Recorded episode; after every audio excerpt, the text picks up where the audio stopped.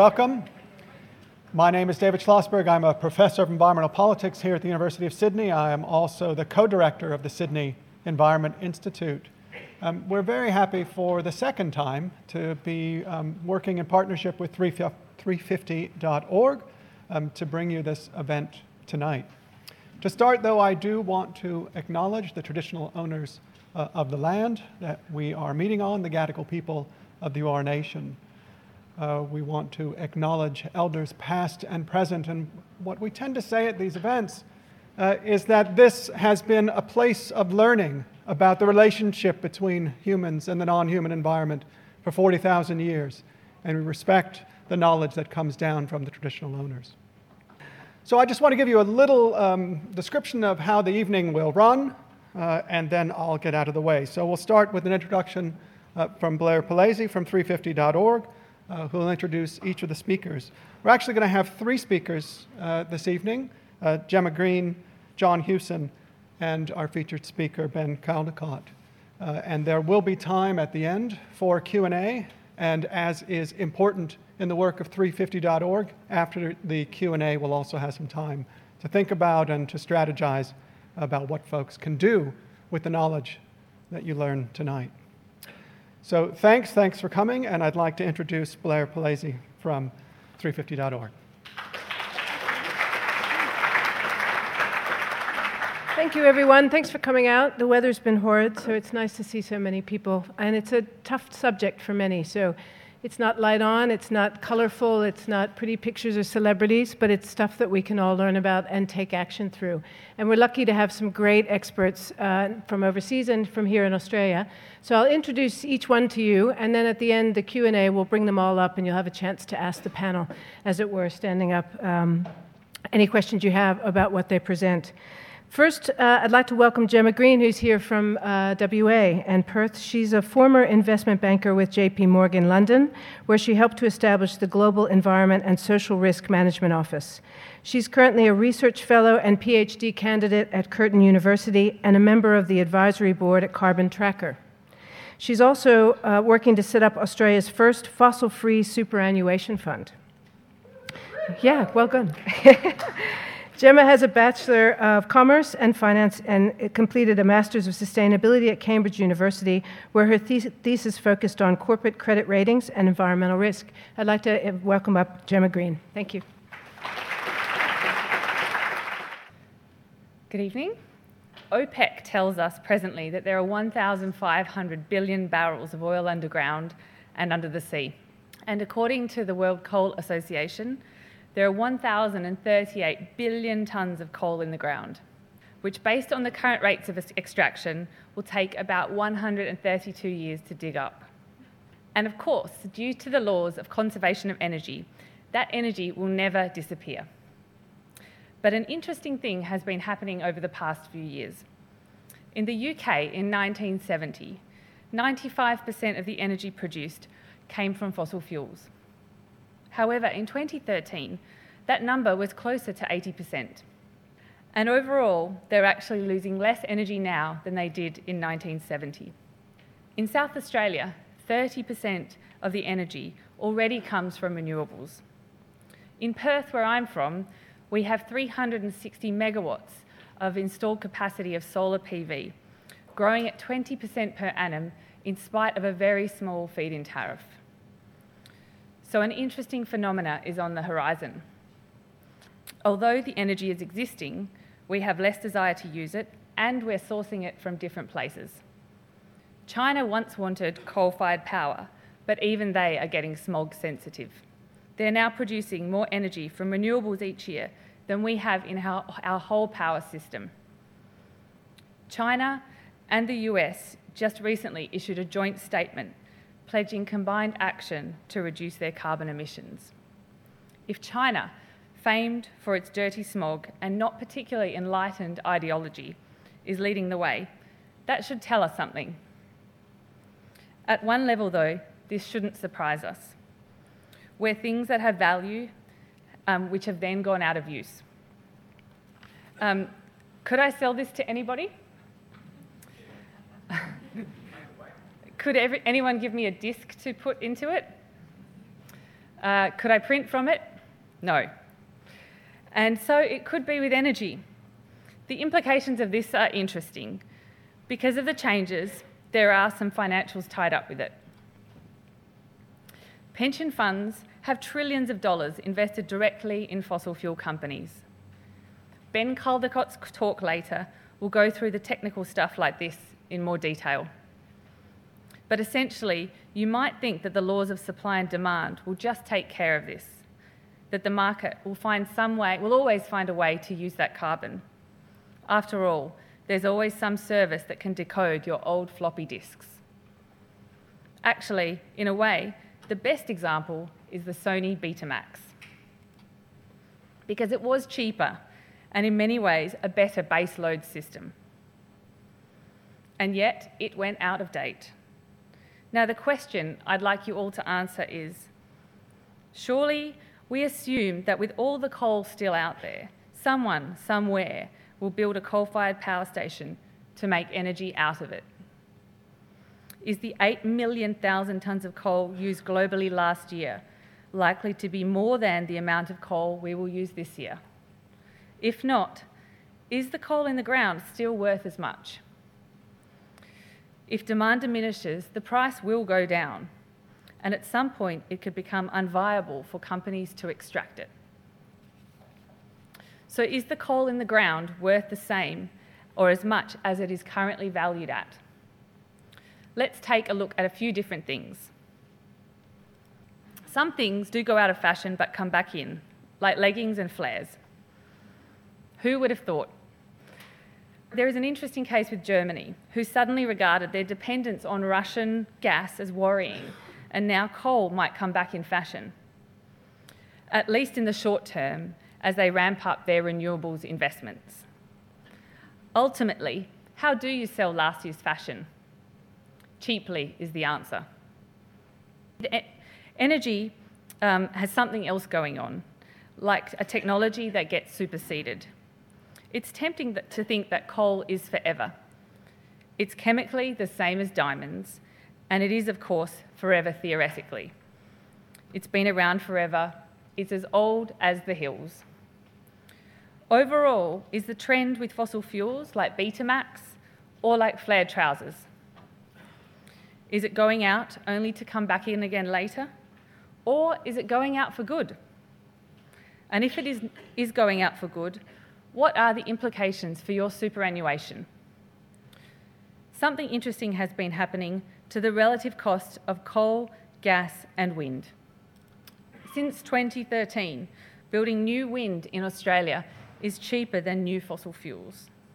This investment produces a cheaper source of electricity because wind and solar don't have the input costs of gas producers and coal producers, which is bringing generation costs down.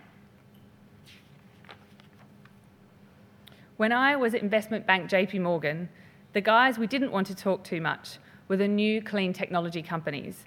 They were seen as just too risky. But now they have reached the mainstream. There will be a moment when other renewables cost less than fossil fuels, as illustrated by this slide on solar and this one.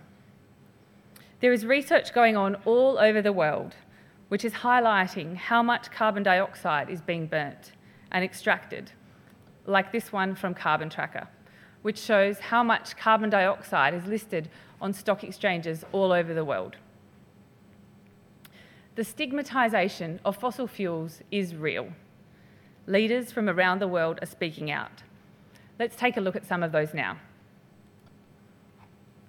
Lord Stern, in commenting on the, um, the Unburnable Carbon Report, which were the slides you just saw, um, and interestingly, he'll be on late, nine, Lateline this evening um, speaking about climate change in the Australian context, given the West Australian Senate by election happening in Perth or in Western Australia on the 5th of April. The World Bank president also has something to say.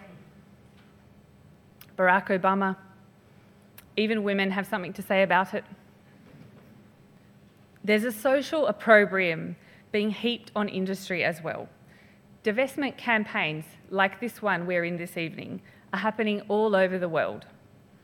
All this means the amount of coal being used, and therefore its value, has an uncertain future. Carbon is becoming politically less acceptable. This, in my view, could trigger the death spiral of the fossil fuel industry. And that could mean there's a whole swathe of coal resources underground, which no one wants.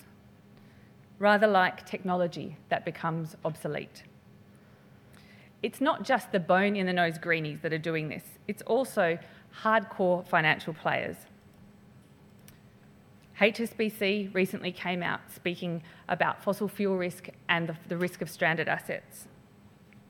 Many financial institutions and investors have already begun to divest, including Rabobank, Storebank, Storebrand, the Uniting Church of Christ, and the largest pension fund in the world, the Norwegian Pension Fund, which has $800 billion under management and owns more than 2% of the European Stock Exchange. How do we reconcile these seemingly opposite views, where on the one hand in Australia we have a gas and coal boom, both this and renewable growth is going on, but the growth of one will overtake the other. When you retire, your superannuation is made up of companies which make and sell things. These things give the company a valuation and your shares a value. Would you want your superannuation to be invested in $500,000 of Betamax tapes?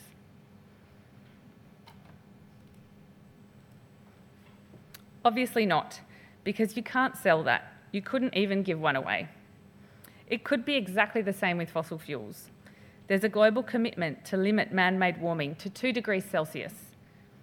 If the stigmatisation of fossil fuels continue and the renewable alternatives are cheaper, fossil fuel companies may not be able to use or sell 80% of their fossil fuel reserves.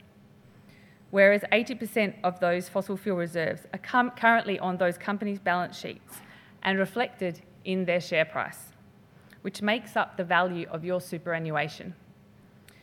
There are interesting consequences.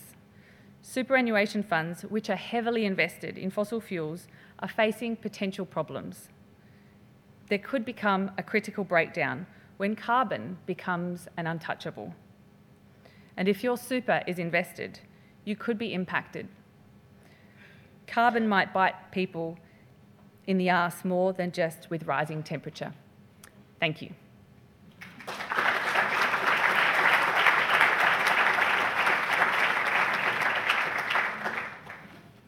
Thanks, Gemma. It was good to have an introduction and also to think about the Australian context as we hear from uh, our next two speakers. I'd like to introduce John Hewson, who's, I think, one of the great thinkers in this space and was well ahead of the curve in bringing the issue of the risks of investment into um, what is potentially stranded assets here in Australia and also overseas. John is the former lead, head of the Liberal Party of Australia and currently chairs the Asset Owners Disclosure Project it's an independent, not for profit global organization whose objective is to protect members' retirement savings from the risks posed by climate change by improving the level of disclosure and industry best practice. John has worked for the Treasury, the Reserve Bank of Australia, the IMF, the UN, and is a professor and head of school at the University of New South Wales. Uh, he's been dean at Macquarie Graduate School of Management, and in business, he's best known as the founder of the Macquarie Bank. He was chairman of ABN AMRO Australia, and as chairman director, uh, he's also been chairman and director of a host of public and private companies and charities. In politics, John was chief of staff and advisor to the prime minister and treasurer in the Liberal Fraser government. Before becoming leader of the Liberal Party, uh, and then after, he's uh, played a significant role in his career in Asia, including in China and he was recently special advisor on infrastructure finance to the executive director of UNESCAP. So I'd like to welcome John to give you a perspective on what he knows, but also on the work of AODP. Thanks, John.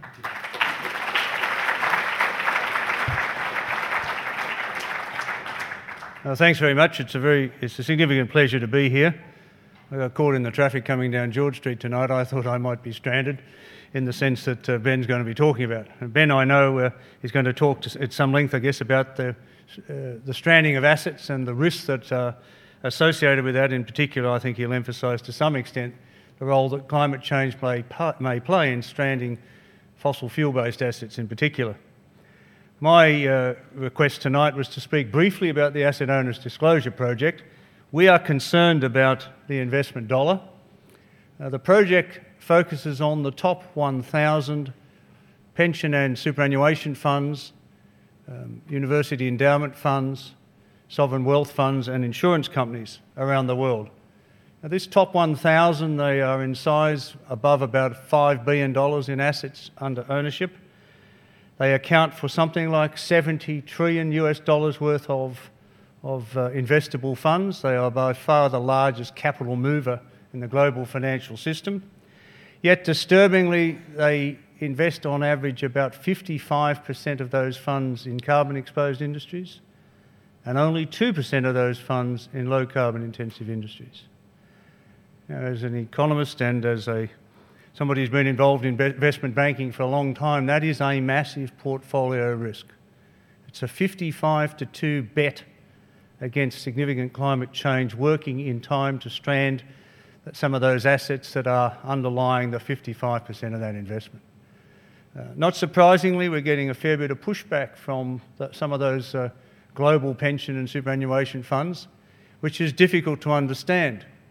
Many of them, for example, demand transparency on the part of the companies in which they invest. They want to know how those companies are managing their exposures to, to climate risk, yet they're not prepared to apply the same principles of uh, transparency and accountability to themselves. They don't want us to respond to our survey in any detail, uh, but we are surveying them and we are rating them. And so, by surveying them, rating them, and to some extent naming and shaming them, we are precipitating a reaction among that industry that is really quite significant. For example, the largest pension fund in the United States, uh, CalPERS, recently came out in support of our activities and has embraced a very active program of managing climate risk and climate exposures. Now, we're not about saying to them, look, you've got to get out of that 55%, but you do have a portfolio risk which you have to manage. And in today's financial system, it's not an easy risk to manage. They can't insure it, they can't lay it off in a derivatives market. The financial markets have not got to that level of sophistication. So the best bet for them is to internally adjust their relative exposures to low carbon and high carbon intensive investments. Our thinking is that if we could encourage them, embarrass them, shame them into changing that mix, perhaps increasing the 2% that they invest in low carbon intensive industries to say 5 or 6%, then globally we'd generate enough investment funds to fund what I personally believe should be something of a technological revolution in response to climate change. There should be new technologies, renewable energies, renewable um, new energy efficiencies, a whole range of new businesses, a whole range of new jobs, many of which we can't foresee as that technological process rolls out. But it does suffer enormously from a lack of funds. Uh, in my business life, I've been involved uh, uh, in a group called the Business Leaders Forum on Sustainable Development, which tried to educate the business community back from the late 1990s about the tremendous potential there is uh, in, in responding adequately to climate change. There are businesses that will become viable as a sensible response to climate change. For example, we launched a company back in 2000. I got frustrated with that committee, by the way, because it didn't bring much business response. We brought Al Gore to Australia in, uh, seven or eight years ago, and I guess he was dispensed with at the time as a failed politician and uh, an entertainer.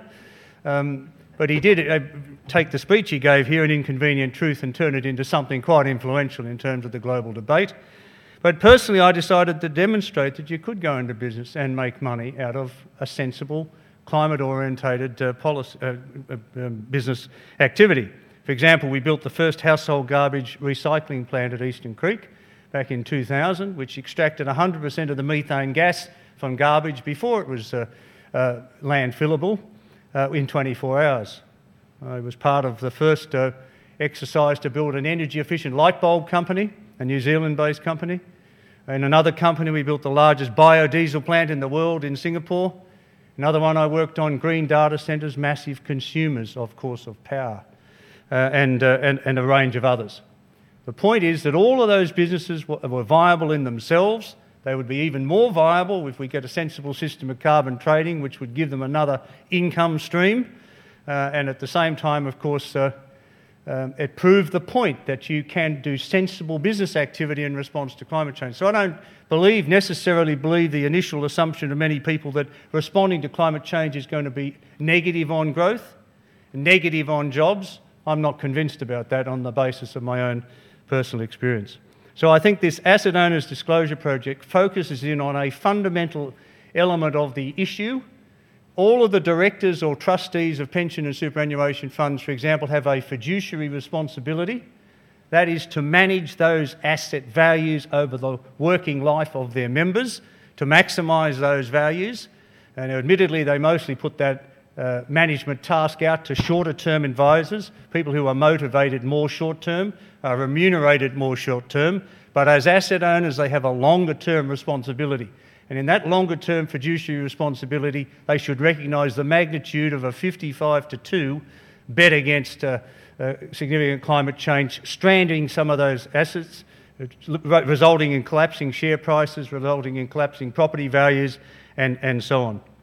In order to add force to that, so we've got a social media platform called the Vital Few, where we encourage individual superannuation fund members to write to, email their their uh, directors or trustees asking them how they're managing climate risk. Explain to us why you are investing so heavily in fossil fuel based uh, uh, industries and so on.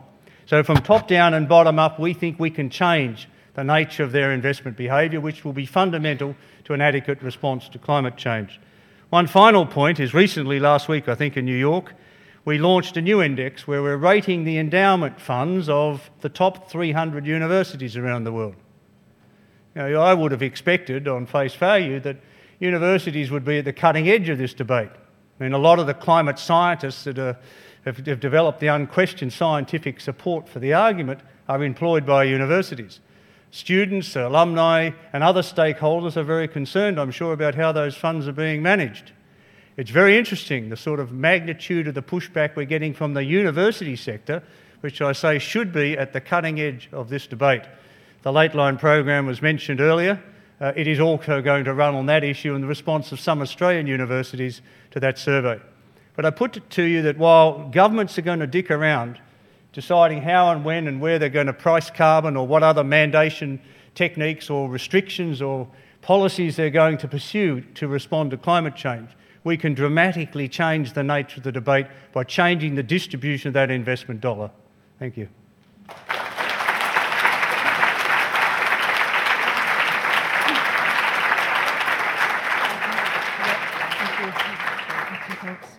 Thank you, John. I'd like to introduce Ben Caldecott next, and hopefully many of you have seen some of Ben's media interviews um, over the last few days and have an idea of some of the things he'll talk about. Ben has been recognized as a leader in his field by the U.S. Department of State and the Independent, the newspaper The Independent. Prior to joining Oxford, he was head of policy at investment bank Climate Change Capital, where he ran the company's research center and advised clients and funds on the development of policy driven markets. Ben has previously worked as head of government advisory at Bloomberg New Energy Finance, as research director of environment and energy at the think tank Policy Exchange, and as a deputy director at the strategy uh, directorate of the UK's Department of Energy and Climate Change. Ben read economics and specialized in development and China at the University of Cambridge and the School of Oriental and African Studies, University of London. He's been a visiting scholar at Peking University and a visiting fellow at the University of Oxford. Ben's here for almost two weeks and he's visiting four cities in Australia. So keep an eye out for other media if you can and encourage others to go around. He'll be in Melbourne and uh, Brisbane next. So keep an eye out and let those know, who are people you know, because we need to get the message about what he's talking about to those audiences, Brisbane in particular. So thank you, Ben.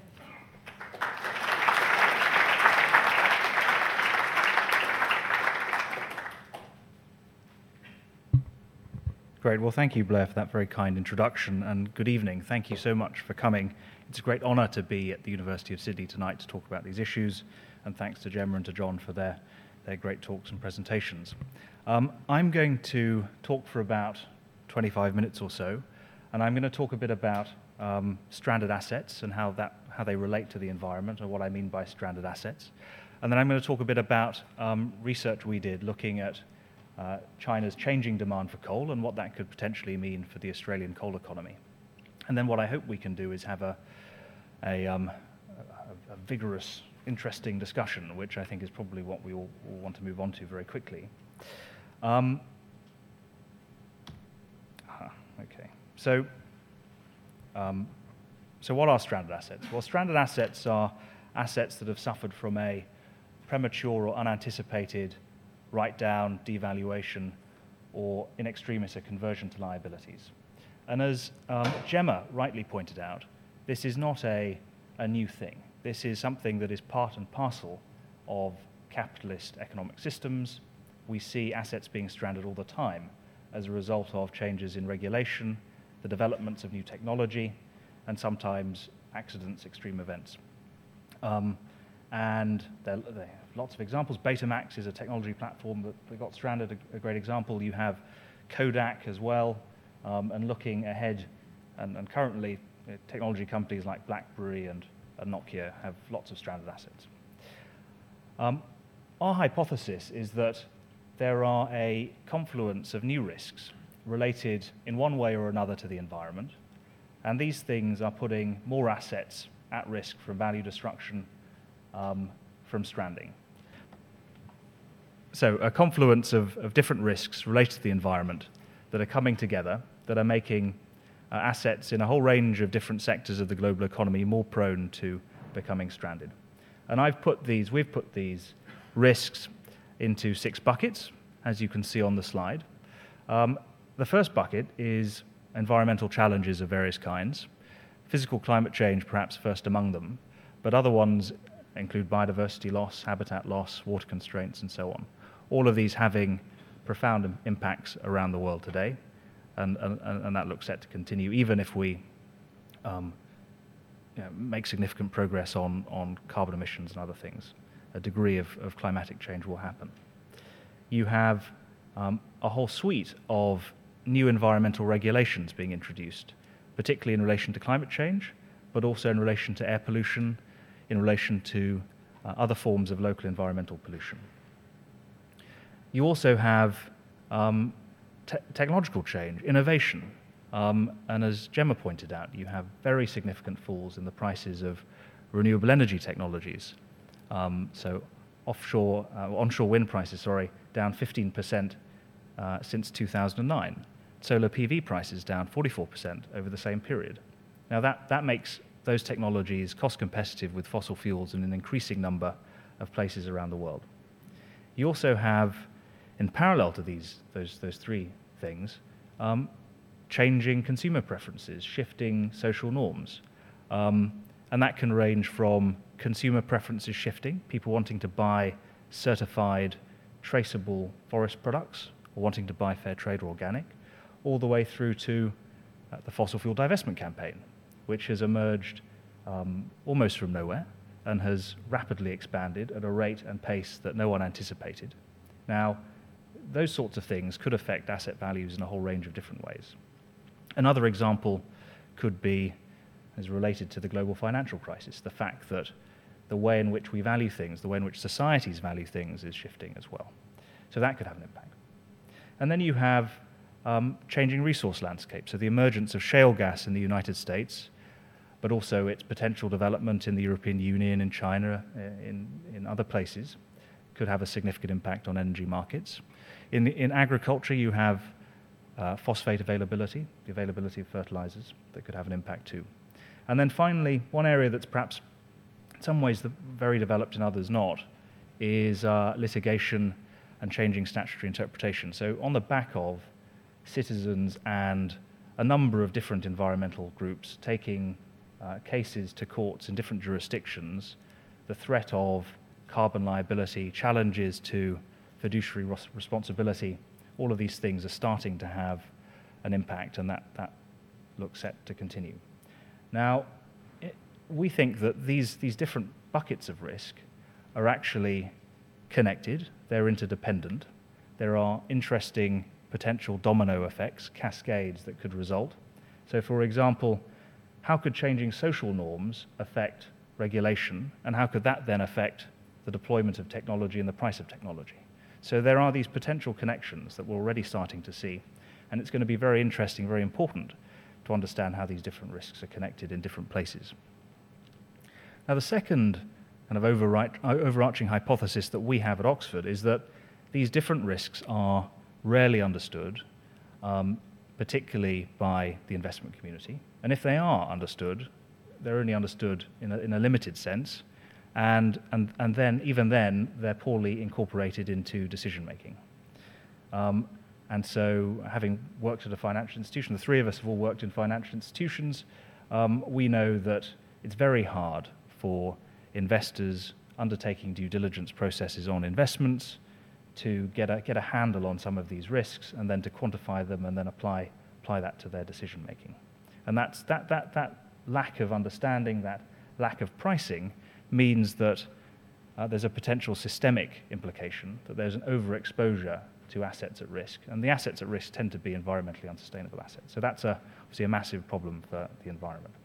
And then finally, third hypothesis is that um, there are significant benefits associated with managing each of these, these risks. So, in addition to, to hedging risk exposure, reducing risk exposure, by tackling some of these things, you're going to get economic benefits, financial benefits from, from doing so. So, if you introduce um, measures and investments to deal with government regulation on carbon pollution, um, you, might reduce, you might improve your resource efficiency and reduce the price of inputs, and that might make your business more competitive, for example. So there are those, those things. I'm just going to talk a tiny bit about, um, drill down a bit into a couple of these different buckets of risk before talking about um, our report uh, on China and Australia. So this slide, apologies if it's a bit small, but these are big screens, so hopefully you can see, um, shows this is from Munich Re, um, the global insurer. And it's a 33 year data set from 1980 to 2013. And it shows geophysical um, events in red, but sort of at the bottom, you can see. Uh, basically, no change from year to year. Well, a bit of change from year to year, obviously, but across that period, um, it's kind of it's, it's flat. Um, in contrast, if you look at the meteorological events, the hydrological events, the climatological events, things like tropical storms, um, flooding, extreme temperature variations, forest fires, and so on, there is a, a very clear increase over that 33 year period. Um, and I think the next slide shows this in value terms, adjusted for inflation.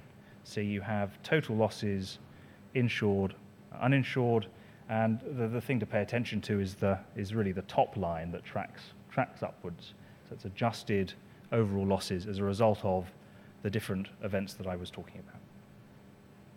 So clearly, physical climate change, one of many different environmental challenges facing different economies around the world, is, is having an increasing impact and stranding assets um, in a number of different places all the time.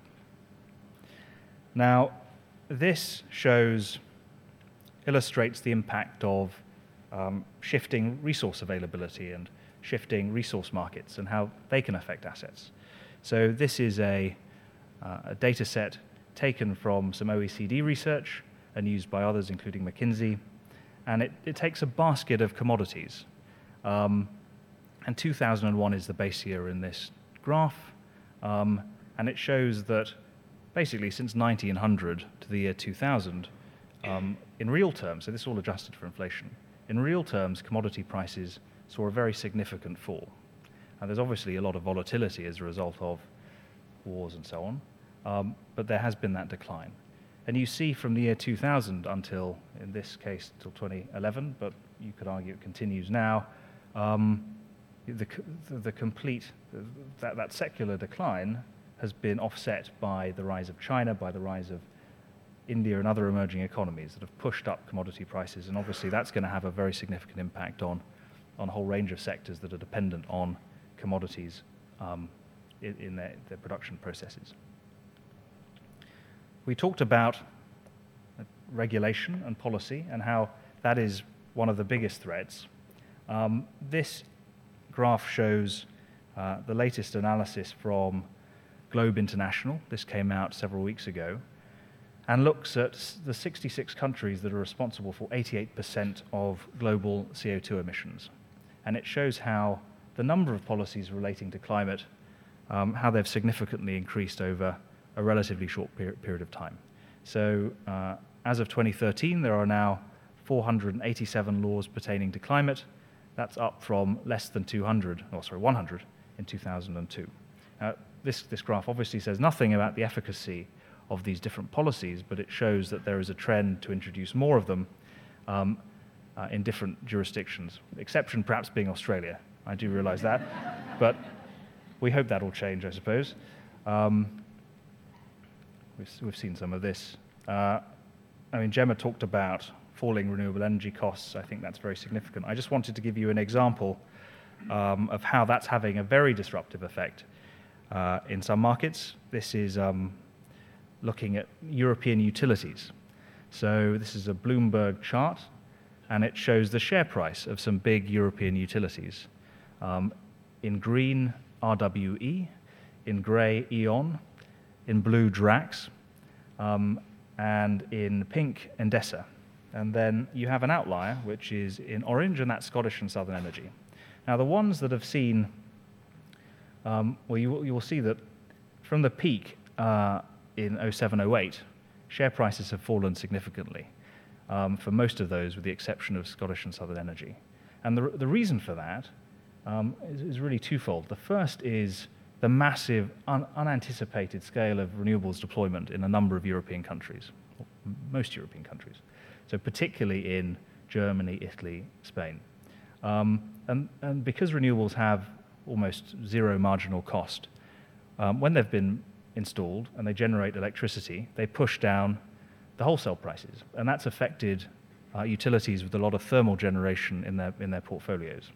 And so you've seen that, that that's had a big impact. The other thing that's had a big impact is the emergence of shale gas, which has pushed very cheap coal into the European markets and has resulted in a lot of new gas investments in Europe becoming stranded assets. Um, now, this is, this is having a very profound impact on the ability of utilities, traditionally seen as you know, safe companies, providing safe utility returns. They're having real trouble. Um, and that's, that's compromising the ability of, of European governments to deliver on, on their investment plans for the energy sector.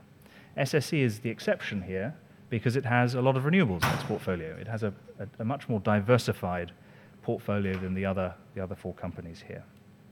So, just an example of how what I'm talking about is not something that's far off and distant, it's actually immediate and transforming markets today. The other thing I wanted to say on technology is that there has been a consistent um, underestimate in how quickly deployment happens. And this, this, this, this has affected um, financial analysts and utility companies. It also affects the IEA, the International Energy Agency. So just you know, this shows they publish a big report every year called the World Energy Outlook that has projections for, for, for how they think the energy system will change in the next 20 years or so. Now, this shows how their view of different world energy outlooks has changed. So in 2004, they thought that by 2030, renewables would have a very similar share of the global energy mix. In 2007, they took a slightly different view, but generally pretty conservative slightly more, not very much more. In 08, they revised their thing, their, their projections again, and then in 2013, um, the latest one, uh, this extends now to 2035. Um, they've obviously shot up their, their, their, their, projections, and there's this consistent revision um, in what people think because you know, decentralized renewables are incredibly attractive in, in so many different places and are very easy to install and deploy. So it's, it's taking, taking, catching people off guard consistently.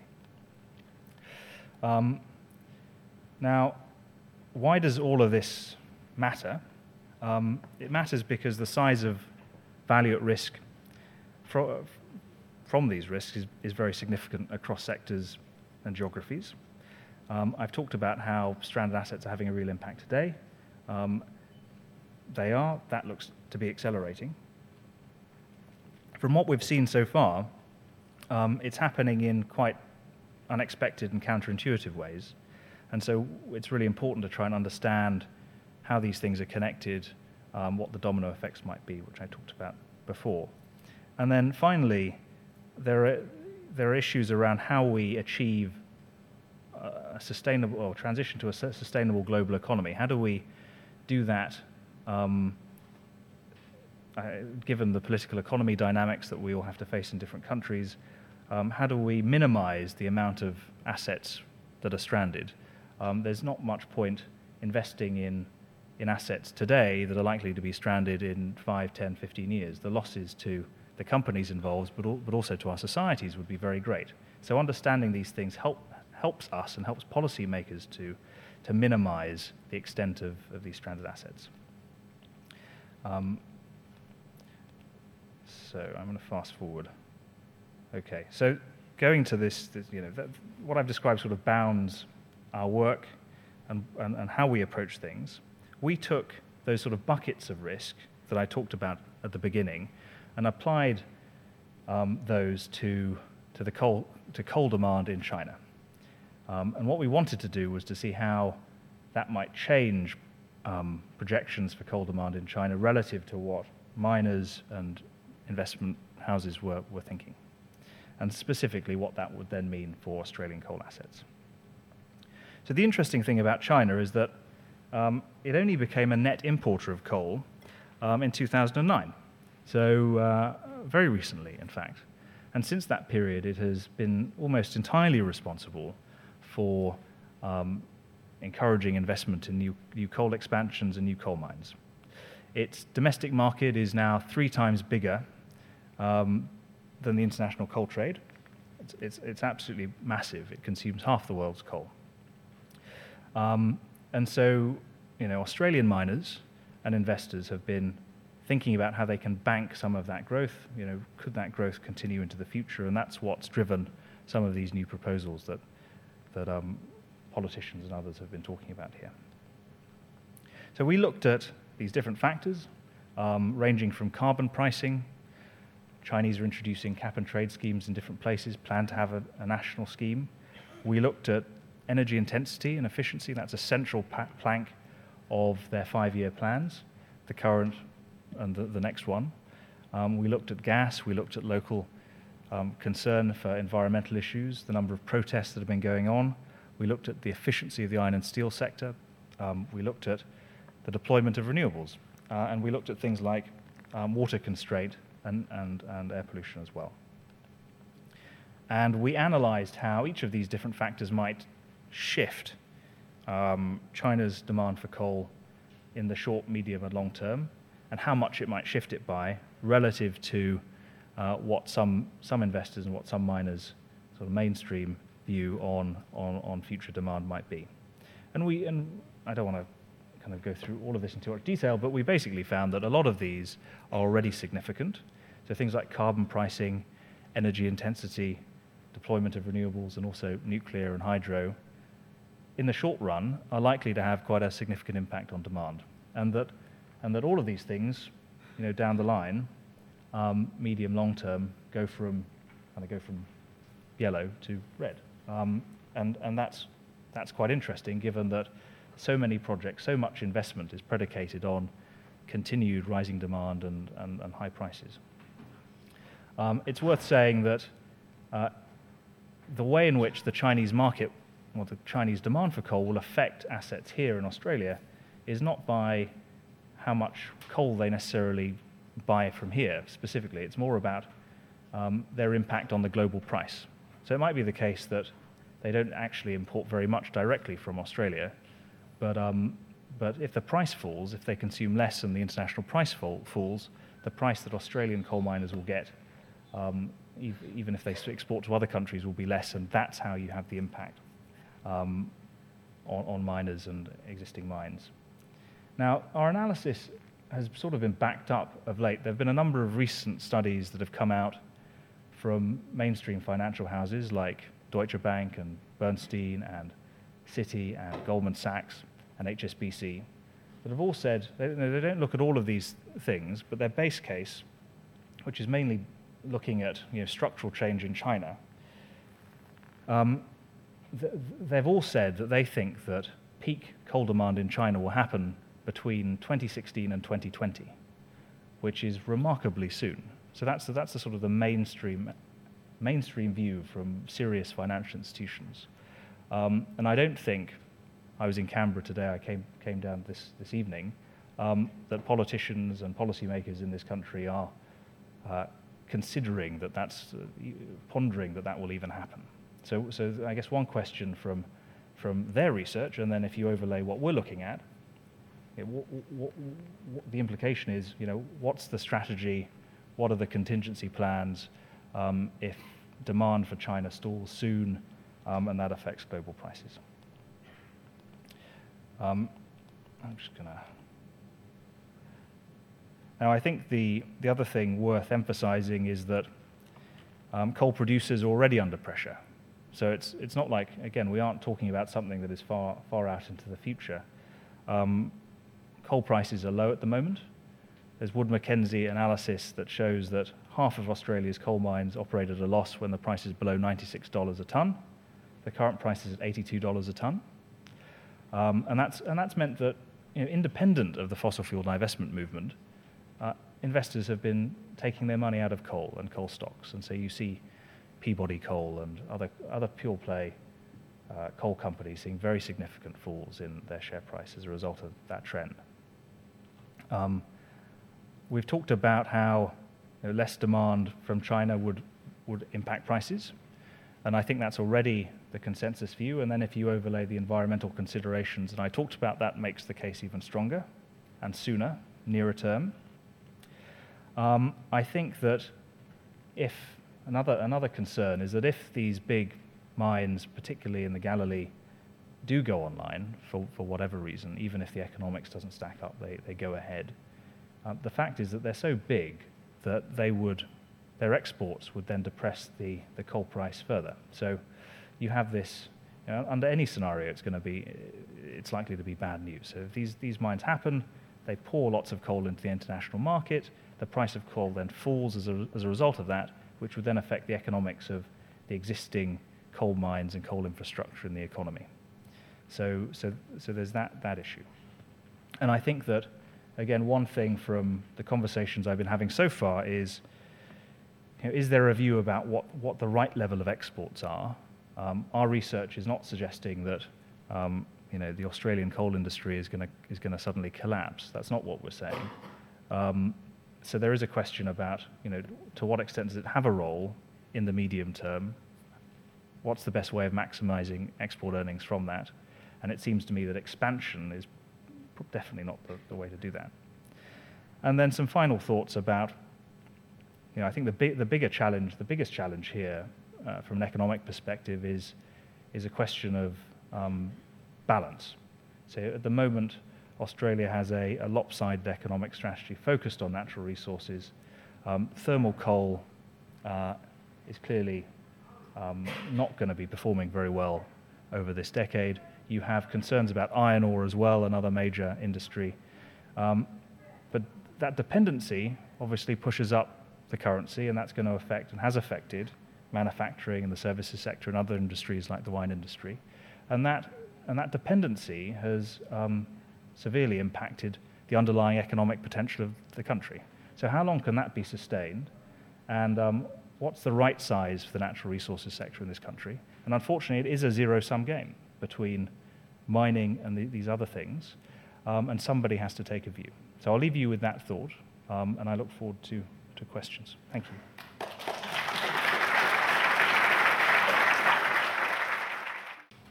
Nicholas got a microphone, so if you'd like to raise your hand, I'll try and field them this way. What impact do you think that the uh, recent meeting in China had when they were talking about closing down a lot of the ineff- um, inefficient foundries and trying to clean up the appalling air, con- air pollution?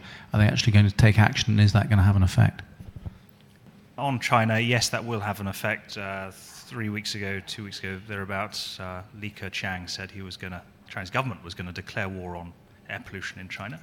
I think they're very serious about it. Um, and I think uh, central government, provincial governments are taking a number of um, quite difficult steps to, to reduce air pollution in particular, um, and also are introducing, you know, very well designed um, emissions trading schemes remarkably quickly. So you've got these pilots that have been introduced rapidly, and they're very, you know, they've got this very ambitious target to introduce a national scheme by 2015-16. I'm I've got every confidence they'll, they'll be able to do that. Um, and quickly on to your point about the commodity chart, I'll, I'll send you the chart later, and then you can question the, the people that produced it. But it's a joint OECD McKinsey chart, as I understand it. I just have to pick up the point about Macquarie Bank. I didn't say it was the founder, it was a founder. I was actually hired by my very good friend David Clarke when he was head of Hill Samuel to get them a banking license. I came up with a strategy that was implemented to get the banking license. I became a founding director of Macquarie Bank on the executive committee.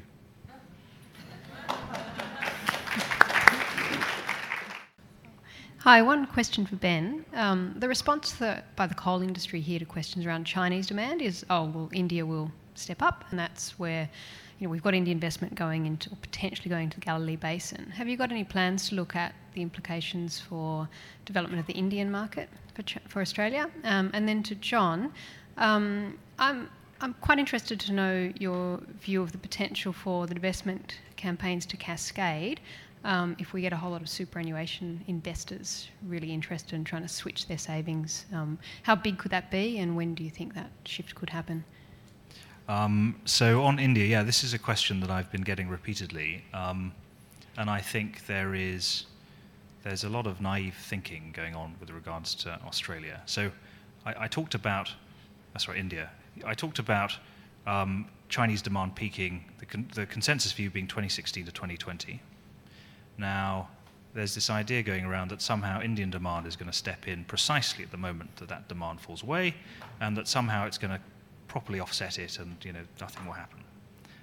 That, that's incredibly optimistic. So, I, one, I don't necessarily believe that that the Indians are going to go for coal in the same way. Um, you know, one of the thing, thing about development processes is that countries learn from them and change course and all that sort of stuff. Um, and then, and then you know, there's a question of timing. Um, and so I think that's a question you know Australian policymakers need to think about very carefully when they're thinking about coal and over reliance on it. Um, are we thinking about doing work on India and coal? The answer is yes. We've got a good pipeline of different projects, and we can talk about that off, offline. Thanks. Look, we don't know how quickly this will cascade in terms of its effect. Of its effect, we've done two surveys in each of the last two Decembers. We've already had a significant effect where some major players, I mentioned Calper, for example, the largest pension fund in the US, has really taken it seriously in the course of the last 12 months, but not in the first survey. Others, uh, Florida Pension Fund, for example, came from about 116 to the top 10 in terms of ratings very quickly. In my experience, a few years ago, I launched an index called Reputex, where we rated the top 100 uh, listed Australian companies um, in terms of corporate social responsibility, their environmental strategies, uh, their industrial relations, their social impacts, and so on. And there was only one AAA rated company, which was Westpac. We got about 40 odd percent, I think, of the top 100 that responded to the survey.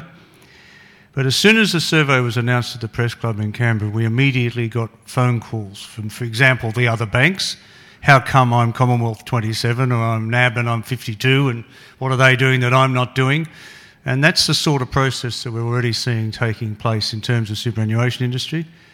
And as I think, as time goes on, they recognise that you know you can't continue to defend the indefensible. So I think uh, we hope it snowballs quicker rather than slow, but maybe it will take some time.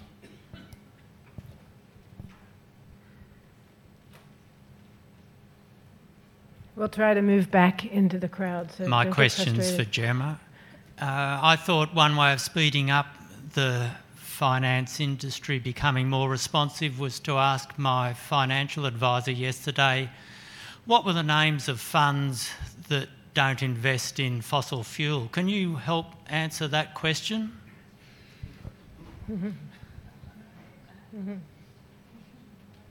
Um, internationally, I, I, think in the United States, CalPERS, um, Storebrand, which is Norwegian, um, and also the Norwegian Pension Fund. Um, at the moment in Australia, there isn't a fossil free superannuation fund, but there will be soon. It's not 100% fossil free. They have No. gas in their mix. Yeah. Uh, Australian. Ethical Super um, has fossil fuels in their funds. But having said that, it looks like there may be some changes. So watch in the next four to six months. There may be two to three funds that come onto the market. So keep an eye out. And if you're keen to support them, it's a fantastic way to make a difference.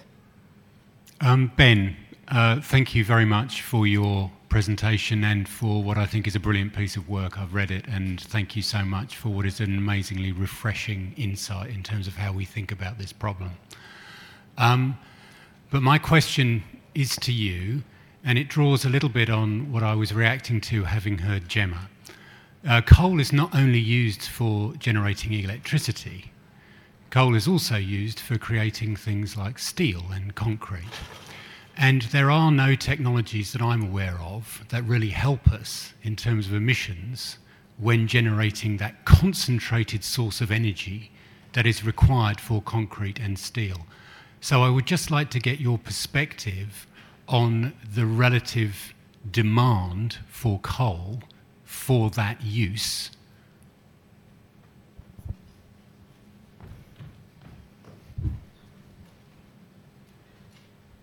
That was energetic.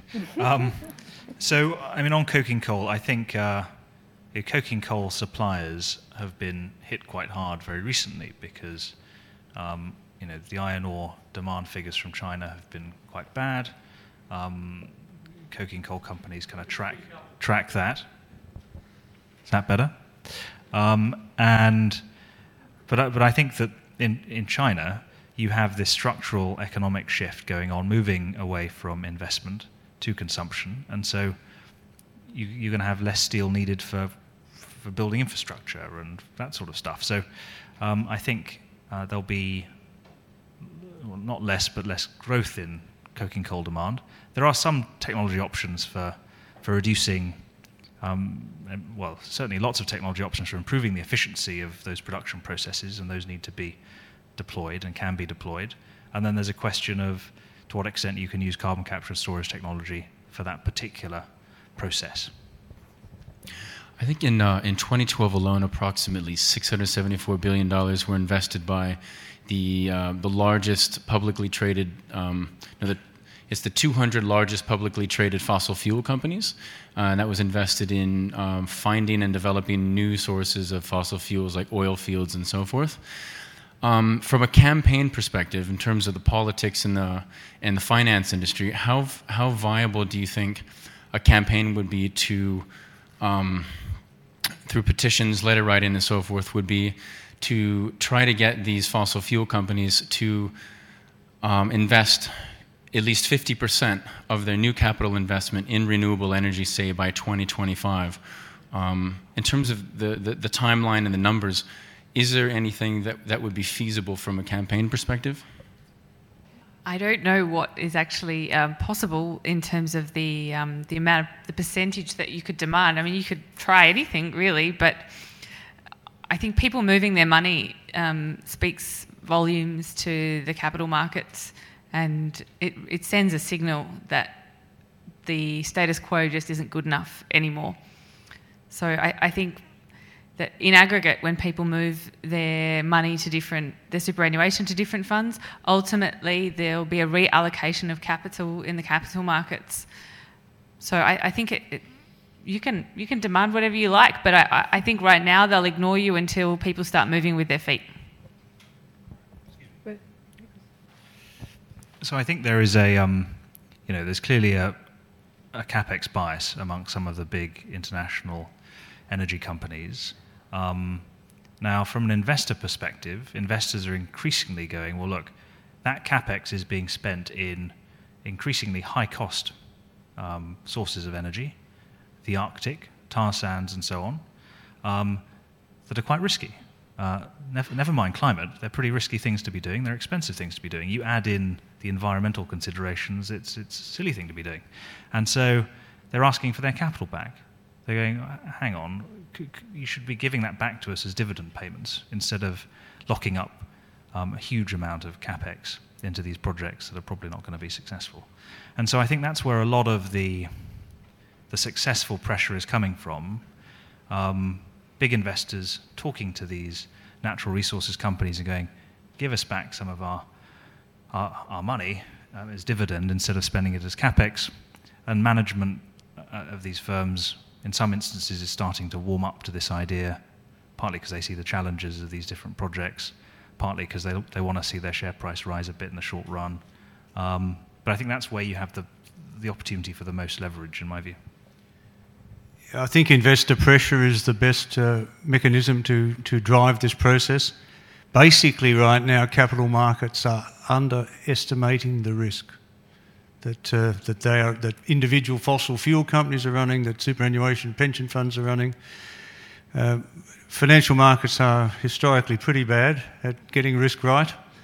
Um, I'm sure I'm sure these fossil fuel companies look at the extent to which governments around the world still encourage and subsidise the development of fossil fuel and fossil fuel businesses.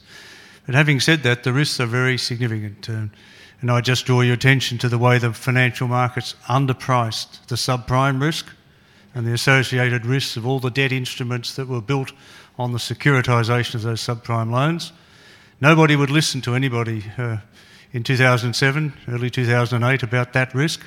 I know I tried. I actually moved an investment fund completely out of the stock market in the expectation that the market would fall by about 50%.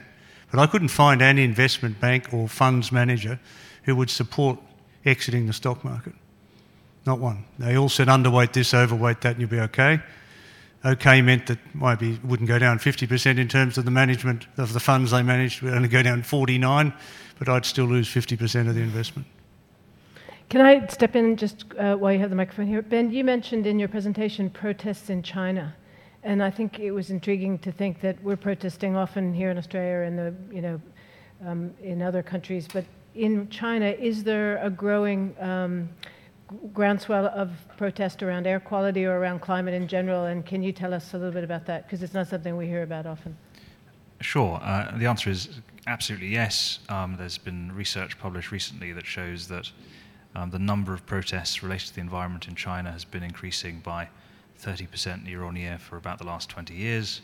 Now, that's not all entirely down to um, the environment, it's down to you know, relaxations of certain rules and so on.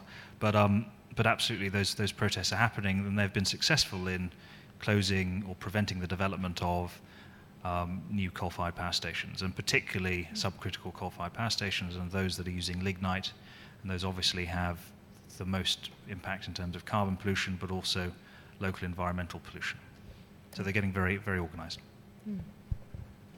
People forget that in uh, 93, I mean, my uh, environmental policy didn't draw a lot of attention at the time, but uh, our objective was a 20% reduction in emissions by 2020 off a 1990 base. And now they're struggling to get 5% off a 2000 base.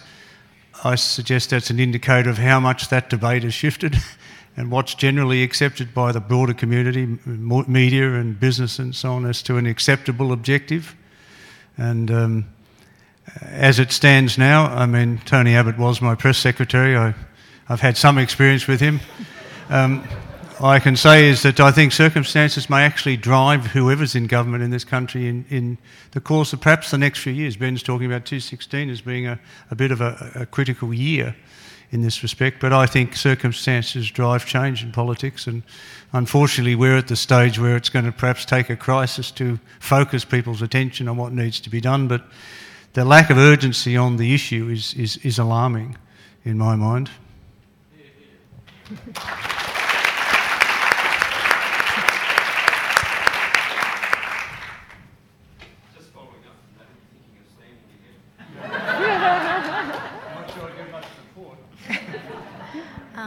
Hello, and thank you so much for all your talks. They were really brilliant. Um, my question is also for John. Um, so, I'm a student here at Sydney, and um, with the Australian Student Environment Network, we're working on a campaign, Fossil Free Unis, uh, Fossil Free Universities, that is. So, I'm very interested by your um, survey of the top 300 universities, or should I say, the top bottom um, 300 universities. And I'm interested if the universities have had like any reaction to that or if there's any evidence of, you know, who's coming out on rock bottom. I think you might see this issue addressed on Lateline. Um, as it happened, one of the Australian universities uh, responded to our survey by emailing a number of other universities trying to get them to collude in their response and to, uh, to uh, basically tell us to piss off. Um, and uh, for some reason, they inadvertently sent that email to us. so, um, for some reason, it seems to have made the media this evening and, and, the press tomorrow. And uh, I do think that that's the sort of thing that's going to take to actually focus people's minds. It is about embarrassing people into action, I'm sorry to say. And I mentioned in my remarks that, you know, we get pushback, and it's interesting double standard that these funds and superannuation and pension funds in particular, uh, and university funds now push back. Uh, they demand transparency on many of the companies in which they invest, but they don't apply the same standards to themselves. So we are thinking of another index, uh, an, an hypocrisy index, where we can expose the laggards.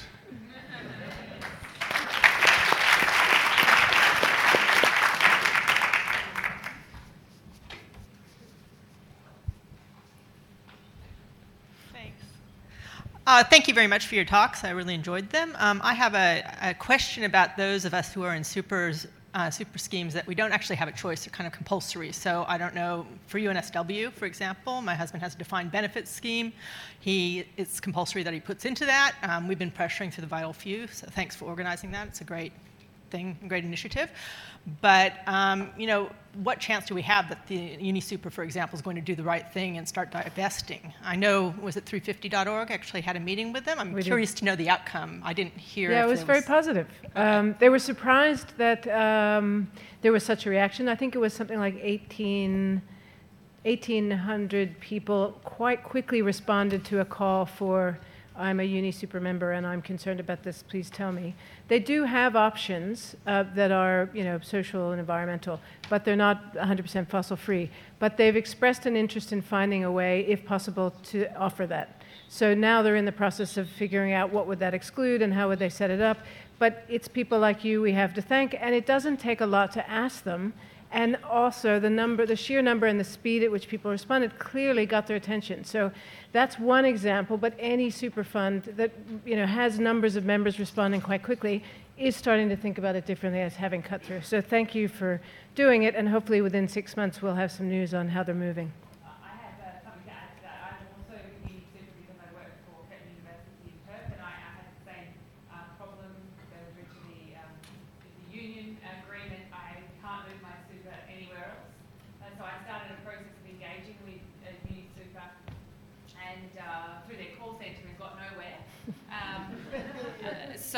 I, I, wrote to the chief investment officer and told him um, of my background and um, the runaround I'd been given, and uh, he invited me to meet him. I, I met him uh, in Melbourne three weeks ago, and um, gave him some advice and guidance on what I thought would be a good composition of a fund and what to exclude. And he actually informed me that they are going to set up a fossil-free fund.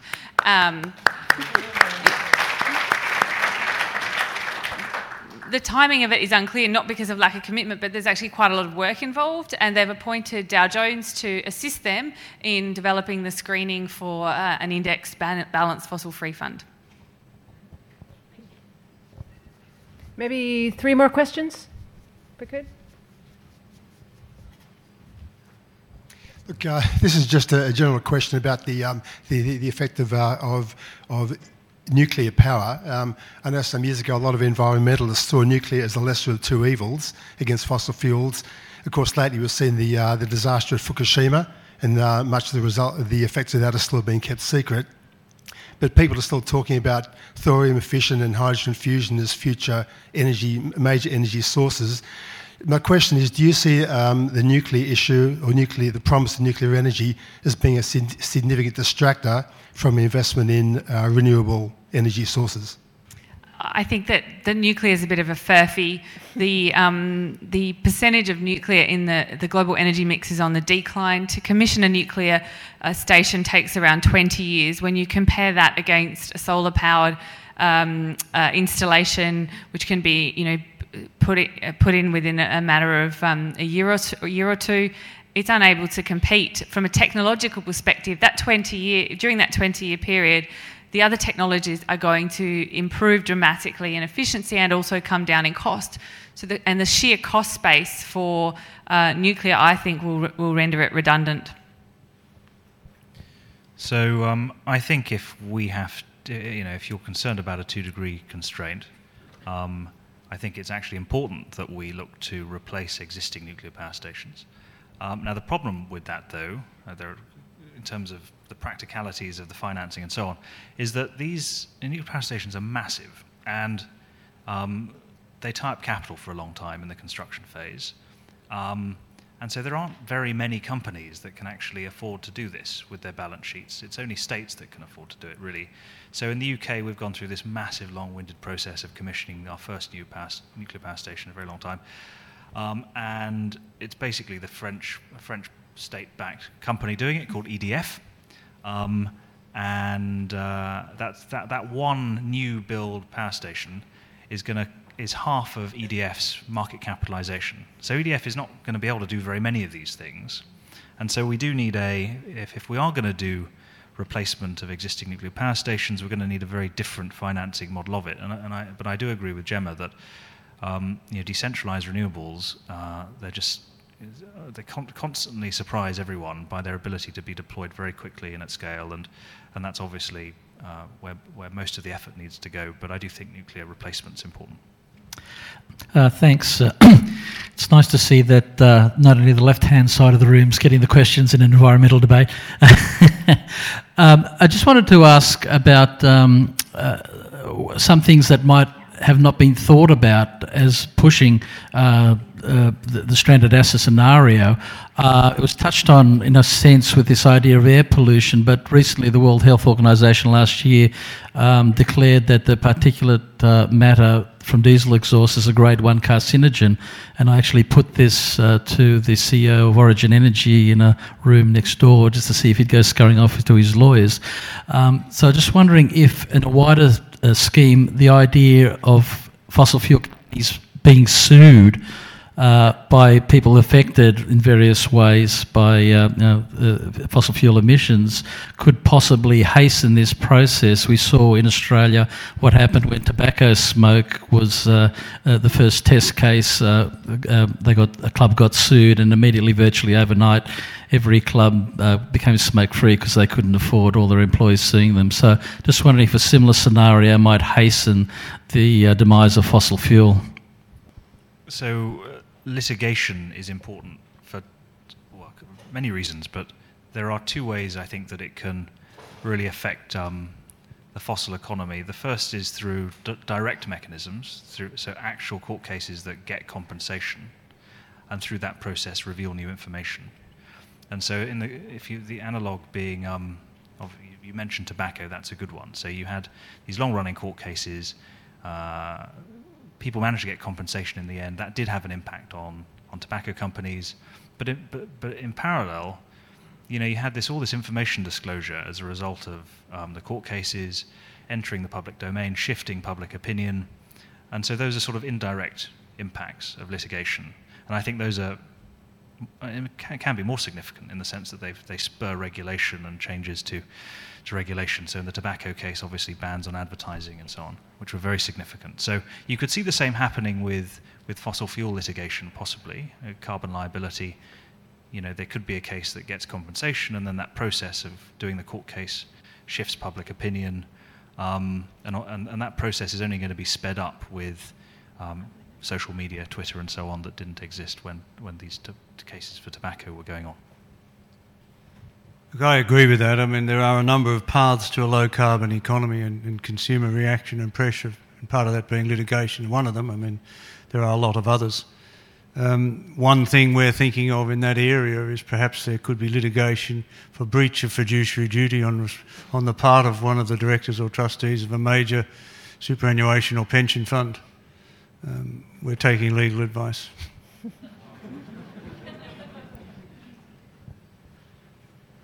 Just one more question and then we'll wrap up. Thank you. Um, you talk a lot about stranded assets and you are structuring it as being a problem. presumably it's only a problem for the company that has them. And once a company starts indicating that it's not doing too well, let's say because of stranded assets, irreversible investments, the shareholders will probably leave as quickly as they can before they get an even bigger loss.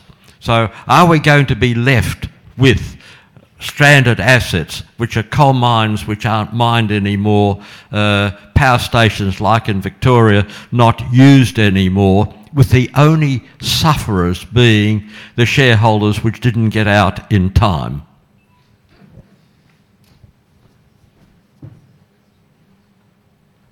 Great last question. I think uh, that's a that would be lucky. You know, if, if the only people that lost out in that scenario were the shareholders, I think what will uh, likely happen is that if there were coal mines and other assets stranded because of the, the changes that we were talking about this evening, um, actually it'd probably be the government that picked up the tab, the, the state government or the central government in one way or another. So there is this shifting of risk from the private sector to the public sector, and that's one reason why it's important to have a political discourse about these issues. I'd just add, as an expansion on that, that there is a significant moral hazard, I think, in this area, as there is uh, in the financial sector, that uh, some of those institutions, banks, global banks, were considered too big to fail. And I think some of them rely on that, and that ultimately they'll be bailed out. And I'd imagine some major energy utilities in particular countries would take a similar view and seek to exploit the circumstances to their own advantage. But it's a significant moral hazard that needs to be addressed, in my view.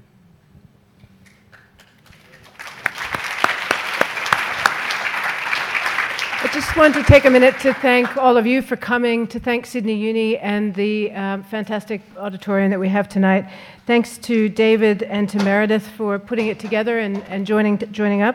And Ben for traveling so far and sharing his, uh, his knowledge and the studies at Oxford. For Gemma for coming from the WA and also speaking from her own experience. And John for many, many fantastic years of leadership. And we hope we can get you to do more. So thank you very much.